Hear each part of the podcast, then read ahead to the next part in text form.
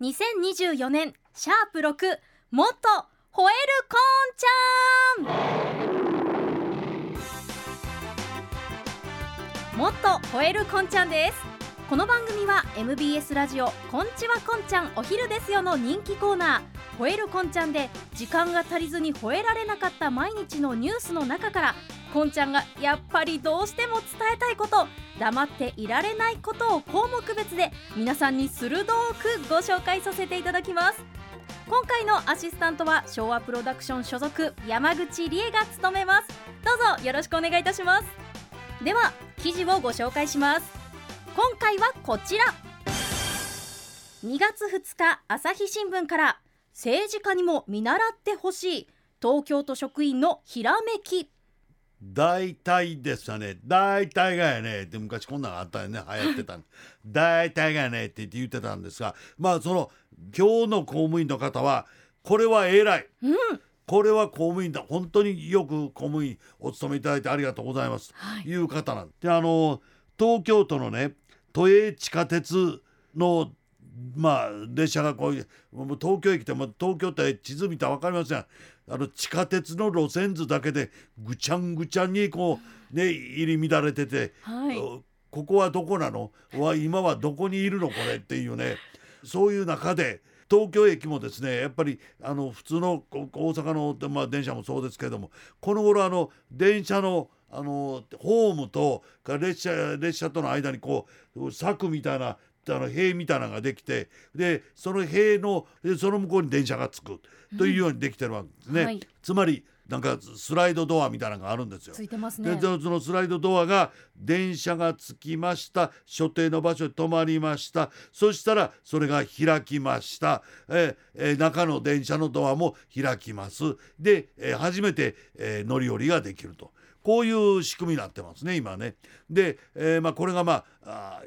東京の場合は東京都営地下鉄4路線の全部の駅でこのドアをつけてちゃんとしましょうホームのドアっていうか塀が作られるようになったんででそれはあの全国の鉄道でやっぱり出入りの多いところには全部これがシステムとして取り入れられるようになってるわけですね。でなってるんですが東京都営地下鉄4線4路線がはい。入り乱れるこの浅草。うん。浅草はですねドアが勝手に開いたえーそれからえー電車のドアがえー開いたとかっていうその順番もですねあれ誰かが見てやってたんちゃうんですね。僕は絶対誰かがボタンを押してると思ってたんですがそうじゃない。ねはい機械ですね。機械もロボットがこう手伸ばしてピュッとかっていうんじゃもでもないんです。あれねなんとねあの QR コードで開くようにしたんですって今度。QR コードってあのあれちゃうのビャビャビャビャっとこうなった四角いこのね。はい。あしかもそんなに大きいもんでなくていいんでしょあれ。そうですね。小さくても読み取れます。ねだからそのカメラが読み止める読み取れる大きさであればそれでいいということなんですけれどもあの今回の場合はねようそれほんまに思いついたなと思うんですが、うん従来は都営の地下鉄は無線で車両の扉にあのホームドアを連動させるように仕掛けを作ってですねそのシシステムであ開いたり開いたり閉まったりするようにしてたんです。でこのシステムを浅草線で導入すると車両の改修費がはい東京都が払う分だけで約20億円。うわーすごい金額、ね、だからシステムを全部整備してはい。でこうやるということはまあその一編成ずっと整備する間動かせませんから、ね。それするとですねその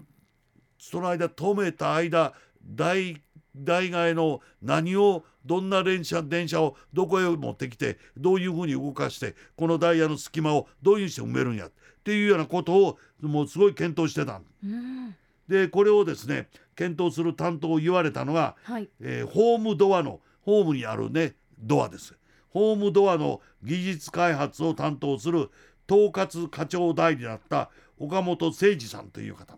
岡本さんがですね、はい。えー63歳うん。その方がですねレーザーセンサーで扉の開閉を読み取る仕組みを考えた。うん。ねレーザーでで電車が走ってきたい。そのレーザー光線の当たり具合とか反射具合。でその、えー電車が来たとか来えへんとか。というのを読み込んで、それであのドアが開いたり閉まったり。ということを考えたんですがこれがいまいちあった。難しいですね。いまいちって言われてもね。ねえこれでも1センチ変わるだけでも大きく変わりそうですからね。そうなんですよ。確実性というのがいまいちほんまにダメだったのでこれという案になかなかたどり着けなかったんですが、はい。上司の方から「えー岡本君まだか随分時間がかかっとるようなんだけど」って言われたらしい。ね。はい。そう言われたそんな難しいなこれって言って結局いろんな案が出てきたんですけどもまあ一番金かからんでそのまますっといけるのは乗務員に手動で開け閉めさせるの一番やなはいということも考えたらしいんですが。うんただ人間がやるとですね、はい要するにタイミングのズレであるとかそれからあの人がちらっと見えても危ないと思ってパッと止めたりとかしますんでうまいこといけへんのであの時間かかるんです。うんなんか忘れたりとかしても怖いですしねで停車時間がね伸びるとダイヤが乱れるでしょ。はいこれは日本人が一番恐れることなんです。うんだからそれをちゃんと正確にやっていくためにはどこそこの駅で何分何秒どこそこの駅で何分何秒ってもうほとんど大体30秒とかねそういうので決まっていってるんですよ。でそれをちゃんと守るからダイヤ通りに電車は動くんです。はいで車両改良もしなくて時間がピチッと条件つけられてスッと開いてスッと閉まって30秒でスッと行くということを考えた時にふと気がついたのが工場の製品を管理する。で何個出ていったとか何個入ったとか品物の出し入れですね。そういうのを管理するバーコード。うん。バーコードの自動読み取り機っていうのがあるのを気がついたその、えー QR コードっていうのをつけときさえすればあの読み取り装置との連動で、えすぐ分かるようになる。これええんちゃうかなと。これで例えばホームの電車のドアは車掌さんほんま手動で開けたり閉めたりできますけどもそれ以外にホームへいっぺん出てホームドアっていうのをこの開けたり閉めたりするんだったらそんなことせんでもできるちゃちゃっとできるのはこの QR コードと違うかということに気がついたんであの QR コードの商標を持っている産業用の機械製造会社デンソーウェーブっていうところが愛知県にあるんですがそのデンソーウェーブに相談持ちかけたんです。でこれあの地下鉄でねこれ応用したいんですができませんかって。で地下鉄の何にこれ応用するんですかって言ったらあのホームのところに新しく作った塀みたいなあれドアあるでしょってあのドアを電車のドアと同じように開けたり閉めたりしたいんですよ。でそれを例えば電車のドアとホームドアを電波で連動させたり無線で連動させたりとかそういうので他の方法で連動させるのを考えたんですがどれもうまいといけませんねん。で経費がむちゃくちゃかかるんですう。んこれをなんとかこの QR コードで読み取りができて QR コードは「はい電車はい着いたよ OK はいドアドア開けて」とかっていうことをちゃんと分かってくれたらものすごく楽になるんですけど。ということでそれは面白いじゃないですかと。ただその伝送ウェーブにしてみたら利用拡大の可能性がここで広がる。はいだからうまいこといけば日本中の電車にこれを応用できるかもしれない。うんそうですねね、でどうするすればいいかってこういう実用化試験をそれから始めたんです。で利用客が電車を待って並ぶホームの上で車両の QR コードを正面から読み取るのは難しいっていうのが分かった。はいそれで人間の頭があるからこれで傘持ってたり帽子持ってたりとかですねそういうのがあるとん見えるはずのものが見えなかったりする。で斜め上からでもこうピッとこう見えるように。あれでも QR コードってそうですよね。ちょっとぐらい手元のカメラがこう動いてもピッと取れますもんね。いけますね。はい。だからあれあれの性能があるんだったらいけるんと違うかと。うん。いうことで実際にその一つのある駅にワンドア分の一つのドアの分だけカメラつけて QR コード貼ってはいでその電車が来るためにその場所に来るドアのところだけ QR コードとそれから読み取りのカメラがですね連動して動くようにしたんですね。これを実際にやったらうまいこといったんです。ああよかったでこれね1ヶ月間繰り返したそうです。1ヶ月間その実際にこう連動するかどうかを繰り返したんですがこれ1ヶ月間繰り返したらそのたとえ電車がその雨や雨や泥や雪やなんやっていうのがあって窓が汚れた QR コードのの紙が汚れたとかそういうのがあったとしてもそれをなんとかクリアできる。でカメラの、範囲であの修正してこれはこうやろうというふうに読み取ってくれるようにする。そういうのも全部いけたんですね。だから少々汚れてもちゃんと動くようにした。で通常は7割ほど読み取れれば残りがその読み取れなかったデータをこうピュッと復旧してですねこれはこれこれはこれってこう足してあれするからあこんなもんじゃなって言ってあの OK になるんですがそれが実はですね5割の読み取り率でも5割復旧できるぐらいに確実にこれちゃんと固定して取れるようになったんですね。でこれで浅草線のあ駅にこれを設置しましてですね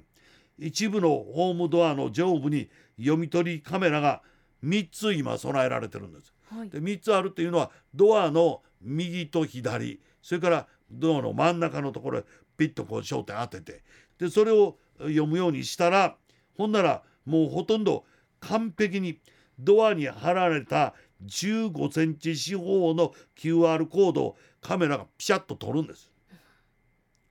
15センチはいそんな手のひらぐらいですね。そうそうそう。それがそのドアにペットついてるからって言ってみんなが「なんじゃこりゃ」とかっていうことは言わないうん。だからたったそれだけのことでその QR コードをちゃんと読める位置にあの電車が着いたというのは確認できて QR コードピッと読めたらですねドアの方のホームドアの方のあのモーターに開けてちょうだいっていう信号をピッと送るんそしたらフィヤーっと開くわけです。これなかなかのもんですよ。はい。何でもないことみたいですけどなかなかうまいこといかへんだか。らね。で無線のシステム整備。これ最初は20億円ぐらいかかる。うん。と言っていた車両側の経費がはい。QR コードのステッカー代がうん。なんとですねはいこの全部の車両にババーッと全部あるすごいなと思うんですが270万円で済んだんです。おーすごい全然違いますねで最初20億円言ってたんですよ。はいそれが270万円で済んだ。で岡本さんは約35年間交通局で勤務し安全運行のための技術開発などに関わってきたと命を守る技術が開発できたことはありがたいとおっしゃっておられる素晴らしい方ですね。こういう公務員こそ公務員の鏡なんですよね。この人一人のアイデアで本当はもう20億円からかかるって言ってた費用が270万円で済んだというね。はい。これはもう本当にミラー・オブ公務員ですね、えー公務員の鏡。ね。本当に岡本さんすごいですいねやこれもあのまあまあでも発明とか思いつきってこんなもんなんですよね街中歩いてて何かで気がついたとか誰かに何か言われて気がついたとか、うんそんなことであのふっと思いついたことあそれやったらっていうんでものすごいこう思いつきでアイデアになるっていうことあるんですがやっぱりこれもその一つですよね。うんまあこれはもうあの東京都だけでなくてですねこれは全国の公務員の方にお願いします。やっぱりアイデア一つでこんな風にこうね、え節約もできるんですから是非あの皆さん頑張ってですね、え節約のために一つこういうことを考えていただきたい。もっともっと考えていただきたい。お願いします。以上もっと吠えるこんちゃんでした。